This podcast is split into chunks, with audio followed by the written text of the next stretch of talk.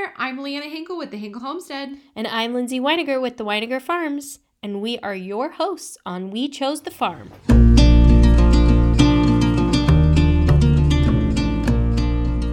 Today, on episode 39, we have a special guest. Yes, we do an interview with Julie. Here you go.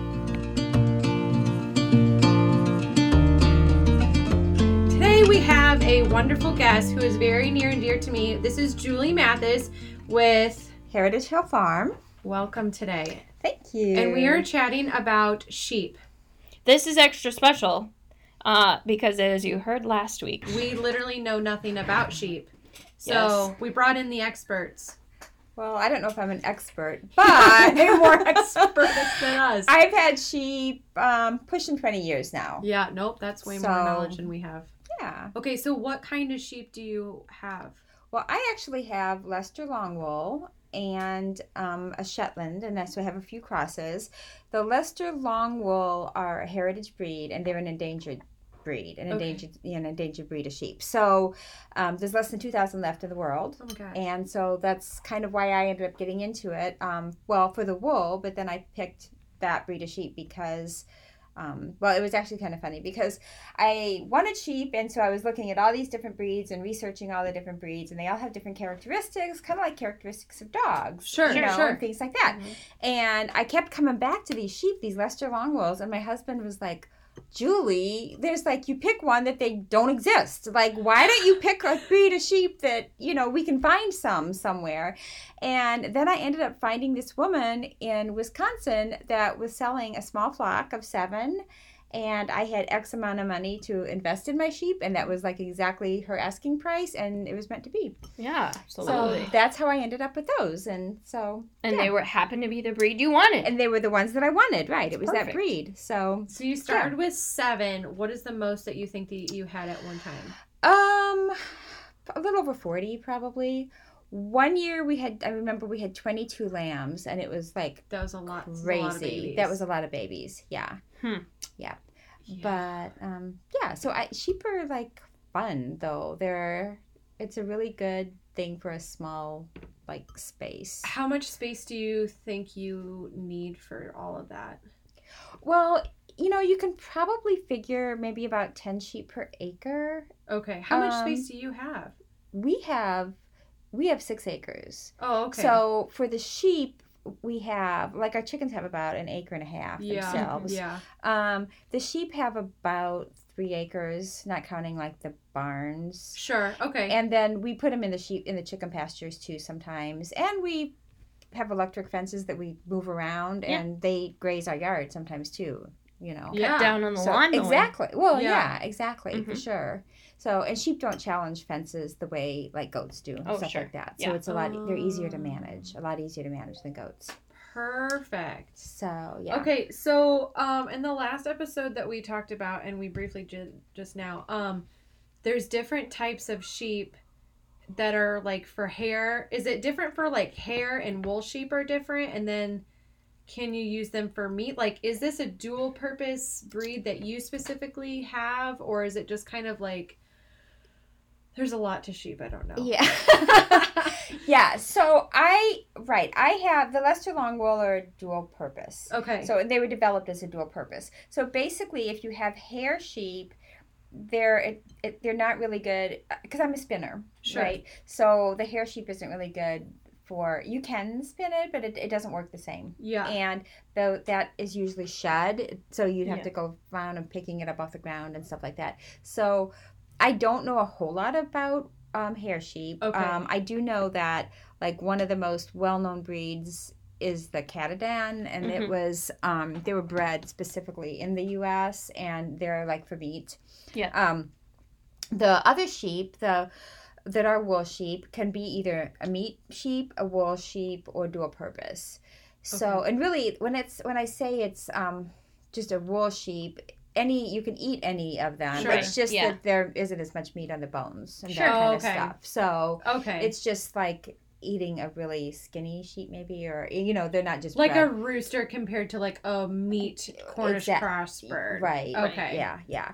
So, um, a lot of the sheep that you'll find at like the 4-H fairs and that are raised in around here locally are like the Suffolks and the um, uh, my mind is blank. Um, the the Dorsets. Yeah. And those sheep will um, they'll be they they grow fast Okay. and they don't have their hair does not grow very fast and it was kind of bred out because for the people that are meat producers that wool is a bad product bad byproduct Sure. Then they have to spend money to shear. exactly they have Yeah. to spend money to shear it and they have to get rid of it dispose of it Right. and it's not good for spinning necessarily So it just I do gets in the way. So it just kind of is a yeah it's it's a necessary evil kind of um the people that want the wool then you're going to want a different that's a whole different thing because you have to figure out like there's all different kinds of wool sheep Sure. like Yeah. do you want the ones some of it doesn't grow like um, a merino the wool doesn't necessarily grow very long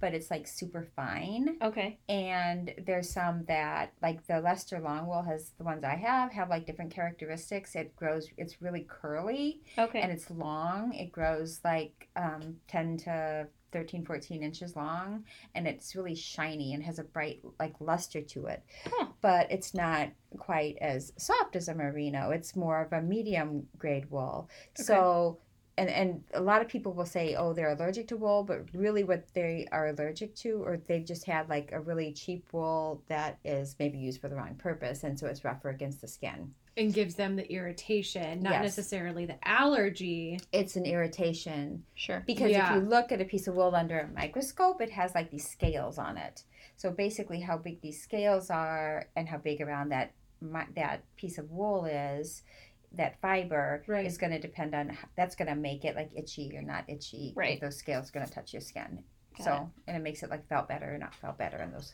kind of things so hmm. So crazy. So, So- a couple years ago, we actually went to your place for Mhm. shearing day. I remember It was so fun. But um the it's the lanolin that's Mhm. in it is so soft. It's literally amazing.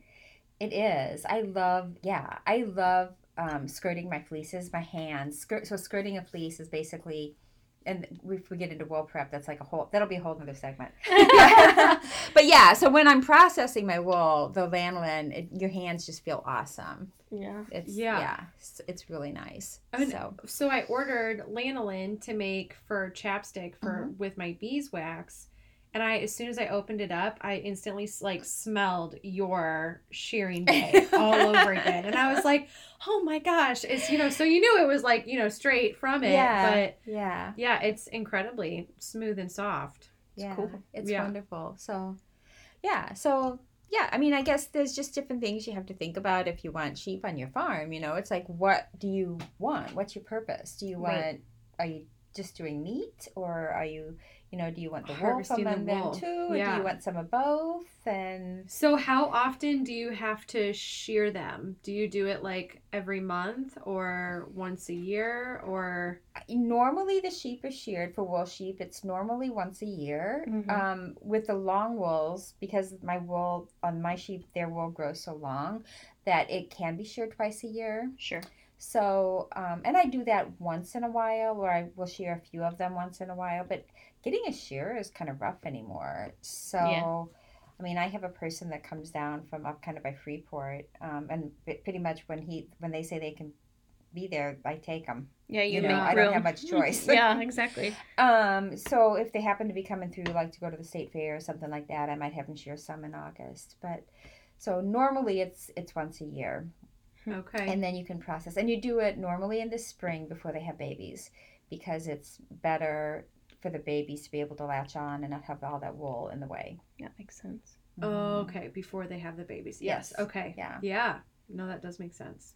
So I just think it around here. I I follow lots of people all over the world on Instagram. Thank you, Instagram, and a lot of them like um one of the big sheep farmers I follow is in Canada, and one's out in California, and there's a couple, but it's all west. Mm-hmm. And around here, it's just not. It's like we're just not big lamb consumers. right. I think that the bigger cities obviously are more of a lamb consumer because they have more of ethnicity, Mhm. but around here I just it's just not popular. Not so much. Um, there's a, a man that owns a store in Peoria that will buy lamb from me. Mm-hmm. Um, and there, ha- I know now they've never asked me, but there have been some um, ethnic groups that have asked some friends of mine if they can come and like kill a lamb Do like a on their property lamb. and do the yeah I don't know what all the thing is, but Yep. they do something yeah. Um, normally, what I do is and here's another difference between like the meat breeds and like an all purpose or a, a um, dual purpose and a, a heritage breed. The heritage breeds grow really slow, so like some of like the Dorsets and those they they'll they um, take them to to the butcher at like six months. Right. Mhm. And like mine are about a year.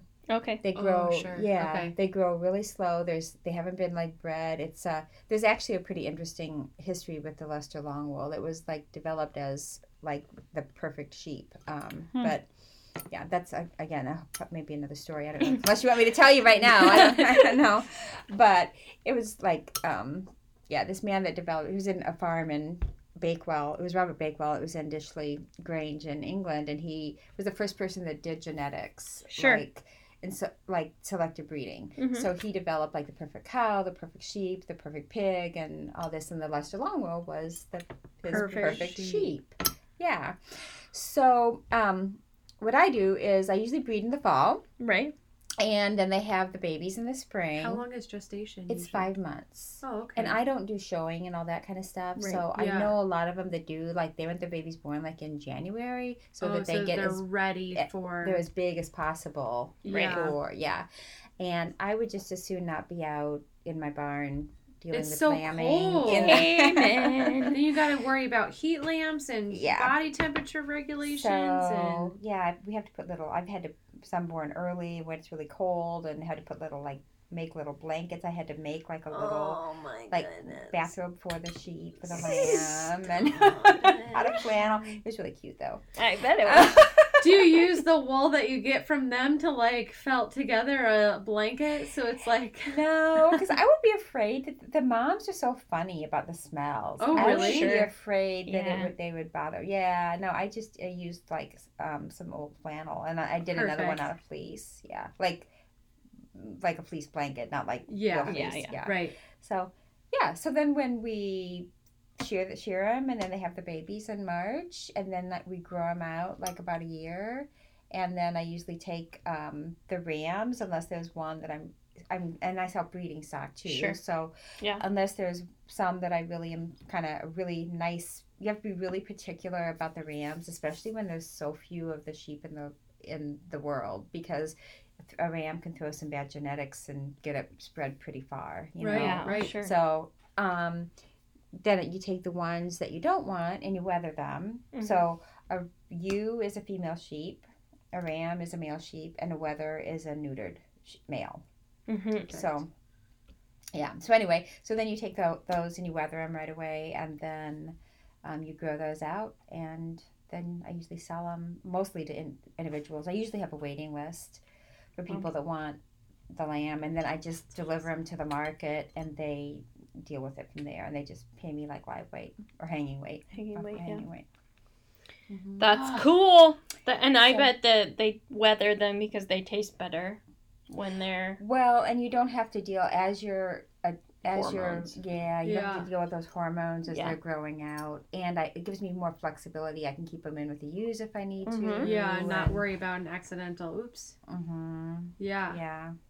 Because if you got rams, you have to be really careful. Like if you try to reintroduce them, like they will fight each other like really bad. Sure. Yep. Yeah. And I've had one kill one before, another ram. Shoot. Yeah. So yeah. It's a real thing. Yep. Cows do it too, Yeah. Uh, yeah. Male hormones are pretty feisty. Yeah. even in men. Yeah. Okay, so I do want to talk about this of how you prep the wool from shearing it off yeah. to like I'm ready to knit a blanket. Okay. I know it's kind of lengthy and I know that it takes a long time. So it takes more time than I have. Yeah. So, right, the first thing I do when we shear it is I, it's called skirting it. Yeah. And I have a skirting table, which is basically a two by four frame that's covered with chicken wire. hmm And it's on just sitting up on legs.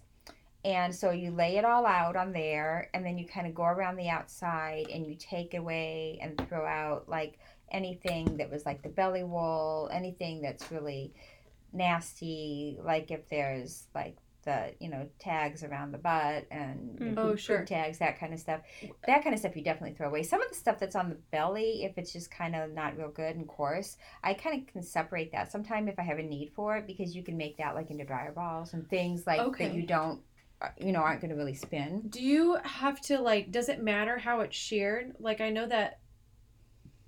I think that last or when we were there, if they got it all off in one sheet, that was good. It but is- if they got it off in like, if it broke or if it was in different chunks, then it was like, It's just a little bit easier to skirt it Okay. because you kind of know you can lay it out and you just kind of know okay I'm going to take all this where- this has to be the belly and usually when they're shearing they throw away like the leg wool and stuff because it's so tiny and it's not really you Mhm. know and uh, uh, usually we'll try to take the stuff like right around their butt and throw that away right away also because you know but usually still there's stuff that right. stuff gets in there. So you got to clean all that out first and then right down the middle of the back a lot of times there'll be a lot of um, like vegetable matter hmm because when they'll eat they'll take it with their mouth when they're taking a bite of hay and they kind of pull it and it kind of throws it on the one next to them kind of. So we got to clean all that out and i am kind of well known for my how well skirted my fleece are so if you're going to buy a fleece just kind of look it over really good like everybody doesn't skirt the same way Mhm. so Sure. you might find a lot of vegetable matter in there Hmm. or And that's just more work for the person. it's more to- work for the person yeah. that's bought it yeah i actually just it's i like skirting you're sitting outside you get that lanolin all over your hands you put a book on or a podcast on Yeah. Yeah. and you just kind of like sit out for the afternoon and like play with the wool and it's fun so um, but anyway so that's the first thing you do is you you get the usable wool the good Sure. the good wool out of that then um, you have to wash it after that and to wash it it's basically like soaking it in hot water in smaller amounts you don't you can't do a huge amount of thing at once and you have to soak it in hot hot soapy water to get the grease out that lanolin Yeah. Yeah. Is there any way to like? I mean, obviously, since people can bottle it, but is there like a way to? separate that out Yeah, so that you have it. There is. I don't know how to do it, but Sure. I know that there is a way to do it. Um, there's another way that you can get it out. You- You basically ferment the fleece, and I've never done that before. But it's actually something I'm going to try this summer. And Okay. I don't know if you can get the lanolin, if the lanolin separates that way or not. Well, if you think about it, it, like this is just science in my brain. So if you're soaking it in hot water, When And that's going to would go come to the out. top. then your grease would separate from your water. Yeah, water. but you use hot. You use like soap, and the soap dissolves the grease. Okay. Yeah. So even so when if I you still wash like, it, even if you just like soak, like you know what I mean, like you Without soak soap, like maybe. Soak a dirty pan in just water, wouldn't it? Wouldn't some It of might- it come it- up to the? T- I Yeah. don't know. I don't I know don't- either. It just does with beeswax. It does. Yeah. Yeah. Yeah. I'm not sure. I've never tried it. My my goal has always been to try to get the fleece as clean Absolutely. as Sure, sure. quickly as possible. So, but yeah, um, yeah. So basically, you soak it in hot water. You have to then rinse it. You have to be really careful not to felt it, and it can felt by just a, a, the difference in the temperature change. Mm. Because remember how I was talking about those scales? Well, when you're doing that hot water, those scales relax, the wool Yeah. relaxes, and it opens Yeah. up. And then if you would shock it with cold water, they close up real tight and quick, and then it gets caught on Yeah. the wool next to it, and that's what you don't want to happen. What So- happens if that does? Is it just pretty much? Like you have ruined? felted wool, like it's all stuck together, and if, Oh. once wool is like felted, it's like next to impossible to get it apart. No. So that's like when you would get like like when you get like a little felt ball and things. right. That's when you're felting on purpose. Yes. mhm, Right. Yeah. Yeah. Yeah. But this is that not felting. Yes. That's, that would not be felting on purpose. I, I got that part. Yeah. Yeah. So yeah. So you just you you would then just rinse it until the water came out clean, Yeah. and then you have to lay it out to dry, and then at that point you can card it. Yes, where you take the brushes, right? Is that That's what those are hand carders. okay? And the carding basically separates the wool. So yeah, those are hand carders, and that works. It I have a really takes a really long time. Um, I have a drum carder. I have a couple drum carders actually. I have an electric one and a, a hand crank. So and you feed them through, and it goes on a big drum, and then it it yeah. So it cards the wool, and you can actually then blend it and blend different colors in there if you want to, to do that. Um, you can also comb it went from the locks, and the uh, combs are these big, I don't know, like Freddy Krueger hands, Okay. kind of, you know, yeah. and you pull it loose, like you pull it through there, and it basically straightens out like all the fibers. yeah. And then you have to take it off though. Yeah. So combed can be really good for like like the Leicester long wools because it like can keep things um, in line and you can also put it through a pin drafter which um, just again keeps all the fibers all lined up Mhm. um, and and then you can dye the wool at any point along the way Okay. so you can you can dye it well not raw you can't dye it but you can dye it after it's washed you can dye it after it's carded um, then you pull it into rovings or whatever that's basically like how you take you're taking it off of the Mhm. um, drum carder and then you spin it and then you ply it and then you knit with it That's so cool. yeah so and i sell it in all different stages so i sell it raw off the sheep I some people want a whole fleece because they want to just deal with it Yeah. some buy it carded um, or uh, Skirted. skirted some Mhm. buy it car- you know washed some buy it buy it when it's carded and yes, yeah, That's cool. There's a lot that goes into it. That people don't realize. For well, and you Right. and you were saying, you know, I think when you were first explaining this to me, that your washer that you have to have to wash the wool Mhm. is like a regular washer, like a washing machine, right? But Right, it doesn't have an agitator in it. yeah so i use that when you're doing a large amount like that Yeah.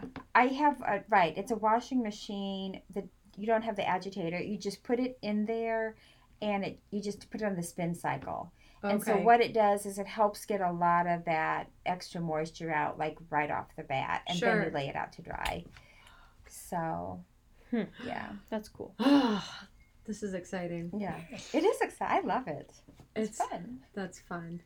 Yeah. But Yeah. there is like, I mean, even when you go to like the Spoon River Drive, I know that like lots of places have like the people intense there doing stuff, or you. Can, I've seen people spinning in Spoon River Drive. Before. Yeah, so like I'm in a guild, and there's a couple guilds in the area. There's Prairie Fiber Arts Guild, and there's Bishop Hill Fiber Guild, and I've been members of both of them, and we do demonstrations like sure. that. Yeah. So we were at Forest Park for Earth Day. Oh, like so a few cool. years ago, and yeah, so we we were at Jubilee State Park for something and Renaissance thing or whatever. And Yeah. yeah, you just do demonstrations. I remember the first time I ever saw it was Pioneer Days, Yeah. third grade Okay. Yep. at Summer Park. Yeah. That's what I saw. I was like, no way. You're telling me it doesn't come in a ball? I know. There, there it is. yeah. It's cool. I mean, I don't even remember. I think I was at Panera once and I saw. Oh, like, that's little, my group. Friday mornings. This could have been us 10, 15 years ago. it was me, the one that was literally ignoring everybody else and just staring at the I spinners. was probably there. Oh my gosh. I love it. That's fantastic. Mm. Oh, it was meant to be. Yeah, that's oh, funny. that's incredible. and then the first time I met you was at Panera. It was. well, there you go, kids. it was fate. Yeah. Oh, that's awesome. Yeah. So, okay. So you have a whole bunch of sheep and you have a whole bunch of land, um, and they are lawnmowers. But is there like a lot of? Ex- I mean, there's some expenses to go into things like this because, like, the shears that we talked about. Right. You But have I mean, yeah. not You have really because they don't have a lot of food that they go through, right? Well, you have to feed them in the winter, and Sure. hay is harder and harder to come by. Not I when you know the Weinigers. I've I've had a really hard time getting decent hay unless I bought and I have like five hundred dollars of hay sitting in my barn right now that they won't eat. I don't even know what I'm gonna do with it. I don't know, but Bummer. yeah, um, because it was like a waterway hay and really like a grass hay. I mean, alfalfa is good, but I had grass hay that I bought from somewhat up by Yates City, and they loved that more than anything. Yeah. And yeah, so yeah, the hay, and then um, you need to feed them some corn or feed. A lot of times you can just give them corn in the winter. You don't have to necessarily do feed. Mhm. Now the lambs, when they're born, um, we will feed them a little bit, supplement like feed. to Oh, sure. used, you know, Beef used to that. bit. Yeah.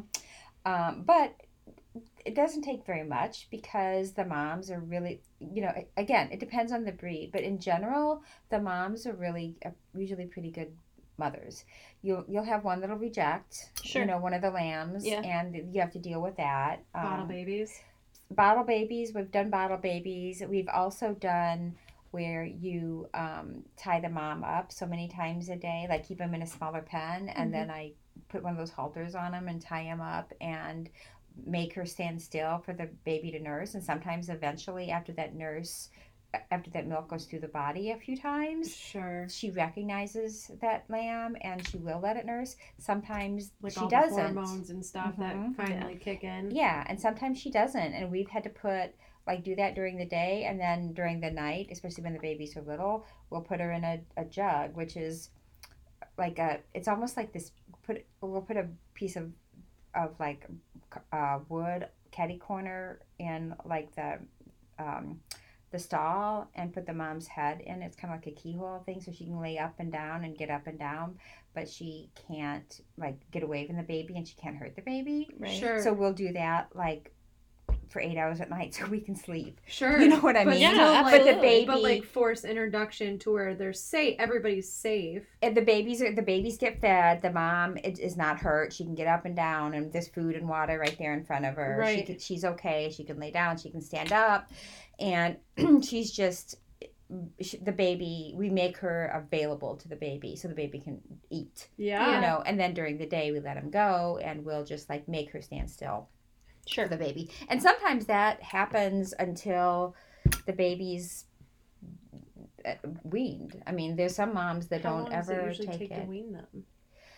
To wean them? Well, I mean, I mean, uh, like Yeah. naturally versus. well, I, I mean, I naturally, guess I, like. don't really pay attention because they're out in the pasture, and okay, so.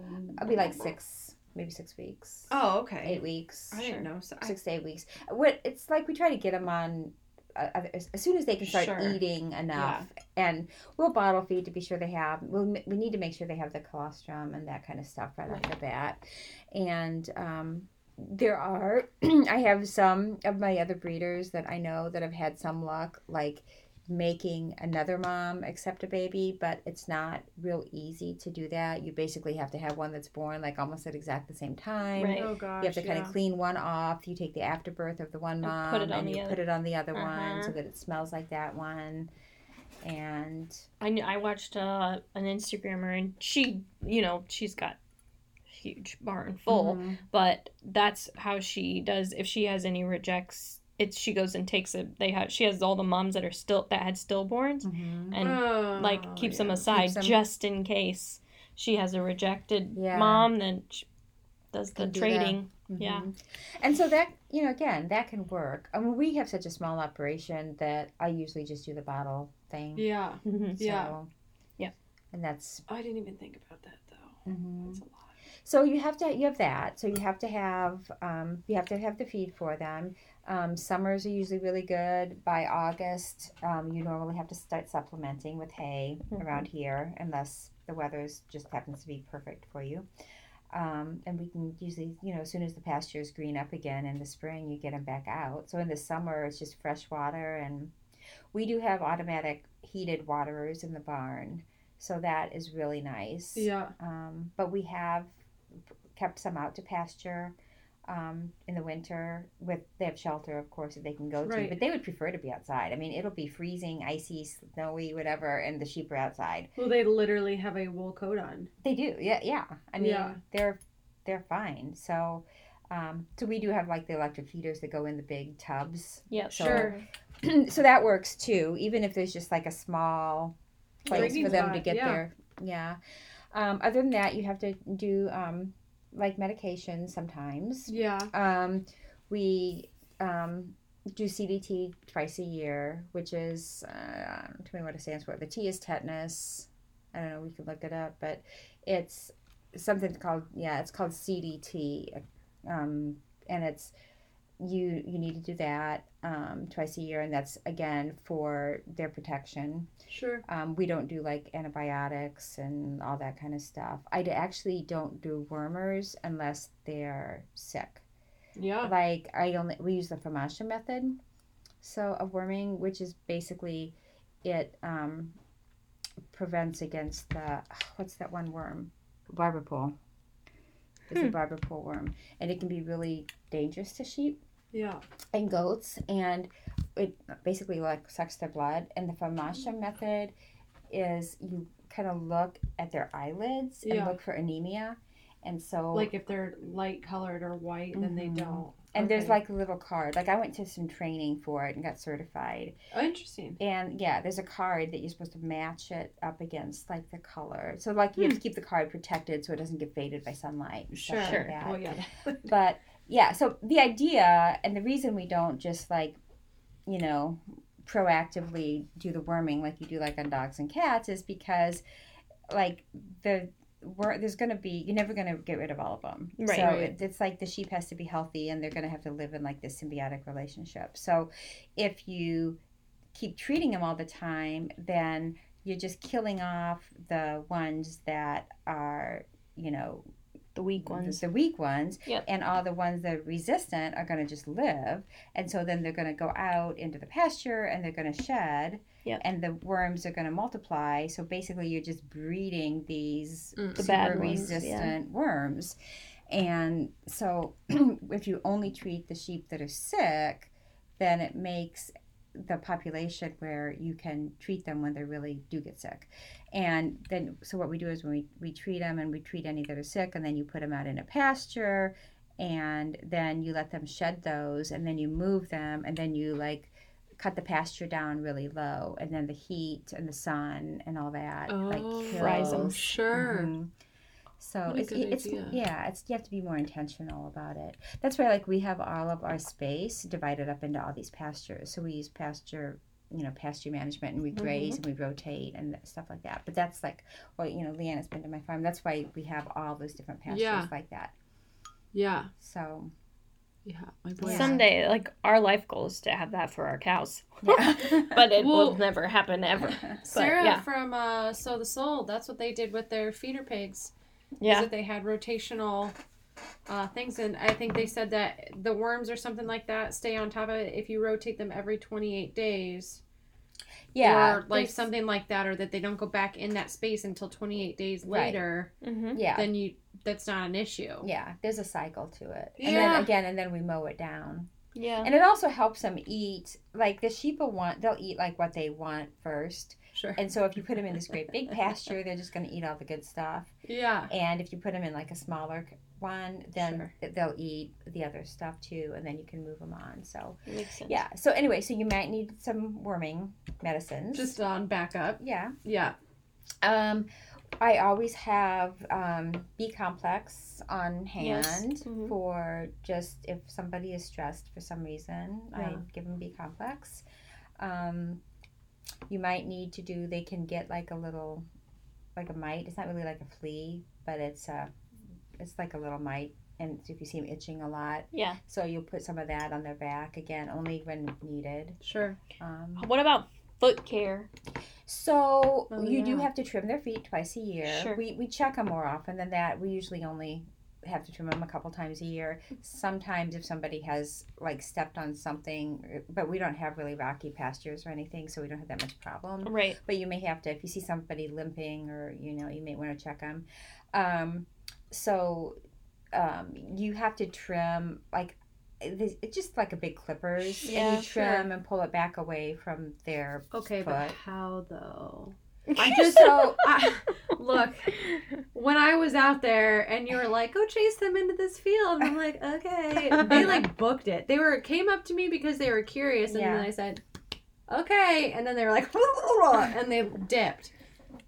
So no, how do you get it? So we bring them into the in, we bring them into the barn. trick them. Yeah. Okay. Well, they like you shake a bucket with feed. Yeah. This is another reason to feed them sometimes, like Yeah, rain so every they once in a while, so they want to Yeah. come. They hear that sound, yeah. or you know, you have a call for them, like guys like here, here, here, so they know to come. Mhm. And then we kind of have it figured out where they put them in this little gate area, and then we can pull them to this gate area, you know. And so we just kind of have it set up, and then we'll have like the working space when we're gonna check them over and do their hooves and all that, and we have a sheep chair. Um, I need to know. it's. it. I'm excited about I- this. I'm ready for it. I was not prepared So- for it. I was not prepared. Okay, so I'm trying to think of the easiest way to explain this.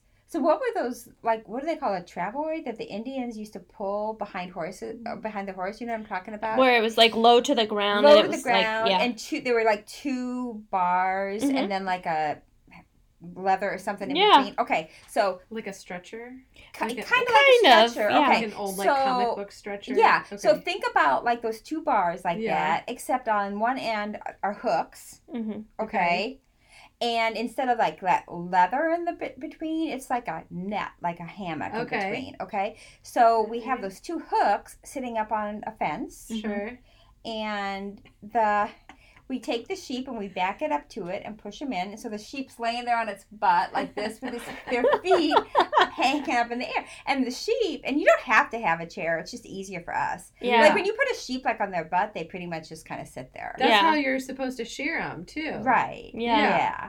So it's very funny how yeah, they just kind they of just kinda, manhandle them and they just like bloop, Oh yeah. and they're fine with it. They don't really care. But Yeah. so their feet would be up in the air then. so their that feet are up in the check it. air, so then you can yeah, so you can check them. You can check their mouths if you need to. Just kind of Hmm. check for any whatever. Just check their general yeah, health. just yeah. Like I mean, we have another thing you need is some vet, a sheep vet. I mean, it's not easy to find a sheep vet around here. Like ours Sure. is thirty miles away. Who you do know, you use? um, Greenhaven and San Joe's. Yeah. But that? yeah, Clueless. Yeah, but well, there's other vets, but they're not very familiar with sheep. Sure. And even a Mhm. lot of the ones that do like farm animals are like, Mainly cattle. cattle or Mhm. horses or pigs. And Yeah. pigs, yeah. So right. Yeah. Um, but the good thing is, is I do most of our vetting ourselves. Like Sure. so, they'll call us and or we can call them and they can Right. say, well, come. This is what she needs. Like if I had a you with mastitis, they're like, oh, that you need to you know insert this in the teat. Come pick it up. Or Yeah. You know, Mm. so you can do that. right. Um, so anyway, so yeah, so when they're laying on their back like that, then you can shear on their butt. You can clip their nails and check them all over. Right. And um, if you do need to give them like any shots or anything, that's when you can do that. Because it's easy to give them. There's a place in the skin like between their leg, Yeah. like in their belly, is a good place to give like the eye, the sub Q. Which is like you give Shati either sub Q or IM, like intramuscular or Right. yeah. Right. So like most of them are are sub Q, like that kind of stuff in the sheep. I just will you send me a picture the next time you have this sheep in this little sheep chair because I just feel like it's probably the funniest little thing. You know, I'm just picturing like a Wallace and Gromit sheep, just like you know what I'm picturing? Zootopia. Yeah, You know the sheep in Yeah. Zootopia and their little and like I can just see him like, "Where's my latte?" You know, like that shit, and he's just like sitting there, like that's what I picture. yeah. This is bad. Sorry, I watch Okay. Zootopia a lot with my children. yes. So yeah. So let's see. Other than that, I'm trying to think what else. Um, I have halters, and I train. I halter train any ram I'm gonna keep, Yeah, That's smart. That's Yeah. and I do it when they're little, Yeah. so that when I need to move a ram, Mhm. I just put a halter on him and walk him somewhere. Now, goat rams smell bad. Do sheep rams smell bad? Well, not like goat rams do. Okay. A, a ram will still smell rammy, Yeah. but not not as bad as a goat as a goat ram. Not nearly like that. Odd so, question, I know, but Yeah. just wondered. You do have to, if you're going to have a ram, you'd need to have separate pens. Right. hmm Um, so you need to be sure of that. And the sheep, and it's really good to have a wether with him because sheep are herd animals. yeah. They'll be sad. You don't want to. Just one me. lone sheep. Yeah. Is not a good thing. I th- yeah. I don't. That's it makes me sad. Um, It's good. but, um, and you always need to be careful. Um, a ram is a ram, Strong. and they'll butt you. Or they might. You know. Yeah. Yeah. I, I have only been butted once, and it was when I first the first year I had sheep, and we had this really gentle ram, and he was super sweet and really nice. And but I got in to clean the pen when they were breeding, and he was in there, and none of the girls were there, but it was his space, Mm. Hmm. and I and he butted me. Not bad. I wasn't hurt bad. Well, he hit, ended up hitting my knee. I turned sideways. Oh. I should have moved to the side, but again, I was a novice. I, yeah. you know. Hmm. So, That's crazy. but yeah. So, but even the ones like I had this, um, one of my rams that I just loved. I had him forever. His name was Theo, and he was like so sweet, and he would like just follow me around like a little puppy dog on the lead. But um, even as sweet as he was, and he would love to have his ears scratched and his chin and all Mhm. that, I would never like turn my back on him. You Yeah. just never, Yeah. never one hundred percent trust a ram. They're still a ram. That's when they Hmm. trick you. Mm-hmm. Yikes. So, yeah. This is I'm I dig it. I feel do like you- I know more now. I was gonna say, do you feel comfortable like that you could bring home a sheep? Well, my husband does want to do a 4-H Oh, sheep with Mhm. my girls. Yeah. They're eight, six, and three. Yeah. Okay, we got time. Yeah. But I'm like, you're gonna bring this home, and I am gonna be of no help to you. Like, I got nothing. yeah. I feel very Well, call confident me. about sheep Yeah. now. Yeah, Um, I know that I know food. I know what food they can eat, and that's about it. That's about all I got. So I'm glad that now I know. Well, that's and you do need to dock their tails for health Yes. for health purposes. I've purposes. heard this. hmm Yes. So eat them. No, dock them. Like you, like cut them off. Yeah, because Well, the, I 'cause don't the cut other 'em sheep will off. like Well, the the other sheep will eat them Circulation. I banned it. Yeah. Okay. because the other sheep will eat them. No, Why? because because wool the wool grows on there, and when they poop, then it can stick to the tail. Oh, it's for health it'll, like- purposes, and they yeah. can get if you ever get fly strike, that is Oh, yeah. nasty, nasty, okay. nasty. Clean no, I just area. didn't know. I didn't know. Like I Yeah, thought sheep no. were like vegetarians. I didn't think that they would like go cannibalistic on a tail. No, no, but it's I just for know. it's for health purposes. So you it really is important. Okay. So I've seen um there was there's one out in California and she doesn't, but they're literally checking their sheep every morning. And so I don't know why they don't other than that, but well, I had when I first bought my flock, I had a ram that came with the flock mhm. because it was kind of a rescue. It wasn't this woman's; it was one that got kind of thrown in, and yeah, and but it was a Leicester Longwool, There's Mhm. always one. and um, but it its tail was not docked, and I we it was we were like worried about it like all the time. Like we took it to the vet and or had the vet actually come out to the farm and we're like, okay, do we need to dock this as an adult? And he's like, I've never seen one with this much hair that has not. He was like, I wonder why they didn't do it. And I'm like, I don't know, but and they decided the vet decided not to do it because he was so old at that point, Yeah. Yeah. you know. But we really did have to watch him and wash him, and it was Mhm. Intense. yeah, Yeah. not Extra thing. care. Mhm. Okay. Yeah, but in general, other than that, like when you're doing the that kind of stuff, like the nails and all that, they're pretty low maintenance. That's cool. hmm Yeah. and you can really especially when you get them young they can really and a- again the breed matters Right. um, but they can be just super friendly and they're like big pets So you had said earlier that they don't challenge fences, but like, do they? I mean, what kind of do you? Does it have to be a high fence? I mean, what? No, I wouldn't. no we use um, like when we just move them around the yard sometimes or in different parts like not necessarily up by the house but other parts of our yard that aren't pastured um, we just use those portable Mhm. white fences that They're like net fences. it's like a net Yeah. fence that stands It's like, like, an electric tall. fence. I can Yeah. isn't it, right? It is electric if you turn it on. We usually don't turn it on because they see it. Yeah, they see it and they know it's they're not supposed to go through it. The only time we ever actually turn them on is when there's lambs, because the lambs don't know that they're not. Sure. Yeah, so they might go up and touch it and then get their nose, and it takes just a few times, and then so we don't even bother hooking the electric up for Yeah. adult sheep. Huh. And they're not that tall. I step over them. Sure. Right. Right. right. Okay. I I'd just- say like um I'd say like a full grown ram of like one of the more common show breeds probably would get up to my waist or so. They'd be like Yeah. Yeah. And But- see, and mine aren't. My rams will get. heritage breed, smaller. Yeah. My, well, my rams will get two to three hundred pounds. And Yeah. my ewes, my ewes will be like 150 to 200 pounds. So they're a medium Sure. size. Okay. So they're not small, but they're real calm and mellow and That's cool. yeah. Have you okay? So I know that you've probably have had lamb before. Mhm. You know, because you have you Mhm. had like mutton ram?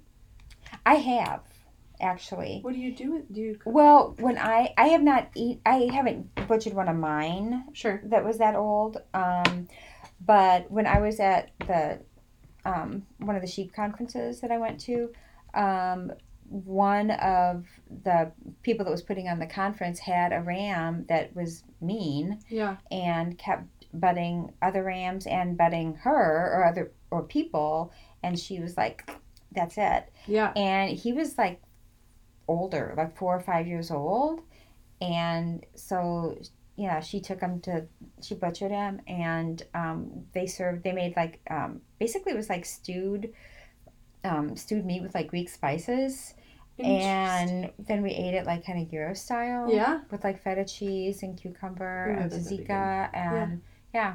and it was good and it did not taste too gamey so Or again tough. or it wasn't tough Because it's sure. stewy. Yeah. Yeah. But again, the different breeds are different. Sure. So sure, sure, sure. like if you would eat a like a Dorset that was that old, it would, Probably be bad. yeah. I'm excited to try new things. So I think we might have had lamb chops like one Easter when I was in high school. Mm-hmm. My mom got it at Aldi on a great deal. and that That's is me. the extent. I'm that and then. I, uh, when I went to Greece with my Yeah. friend, we would have like it, the we'd get gyros down the street for a dollar and a half a Yeah. piece, you know. So like I just eaten because I'm like I'm eating in Athens. This is amazing. I don't know what I'm eating, but yeah, that's the extent of my lamb cuisine. yeah, no, I mean we usually have it like, like at Christmas, and Mhm. my husband is he likes to cook on the smoke. He's a big smoker, and he cooks it on the smoker, and it's like really good. Or one of my sons is like he loves to like make up all these recipes, and he actually is. I mean, he's a pretty good cook. Yeah. no, yeah, no, they do really good food. um and he'll take it and make put slices of like um garlic Yeah. and rosemary and lemon and it's yeah it's really good i mean i i do like it A friend of mine had told me that um, fennel, fennel and rosemary will cut some of the i gamey think it's supposed to be it. yeah fennel is supposed to be good for the gamey or to get cut some of that gamey I'm excited. taste I'm- out for the older like the older ones so yeah try it and see let me know It's in a lot of Greek food. mm-hmm. fennel Yeah. is. So Oh yeah, Mhm. Jake was like drooling about looking up like gyro recipes. yeah, He's very excited about it, Mhm. so will be good to use. So how can people learn about your farm? Tell us how people can get I get in contact you. We'll just see what you do. How can people see yeah what you do? so i used to have a website and then i started this business and it kind of took over my life so that website was gone um, so right now um, i plan on getting it back again that's like in my in my game plan but right now the best thing to do is just email me Okay. um, and we do farm tours and i do like all different kinds of stuff. I do like spinning lessons because I spin the wool, of course. We do I do spinning lessons Cool. and knitting lessons, and just I've done homeschool groups at my farm, and the Chumet Whole kindergarten classes came out for a field trip one year, and That's cool. two years ago I think it was one of the third grade of the third grade came out for the day, and anyway, um, so email me at um, heritagefiberarts at yahoo.com. Cool. So, and again, just yeah, I'll be happy to give any information, and I would love to talk to people. I love to talk to people about my sheep. That's fun. Well, thank So, you. This was cool. Well, thanks you guys for having So me on here. Absolutely, thank you.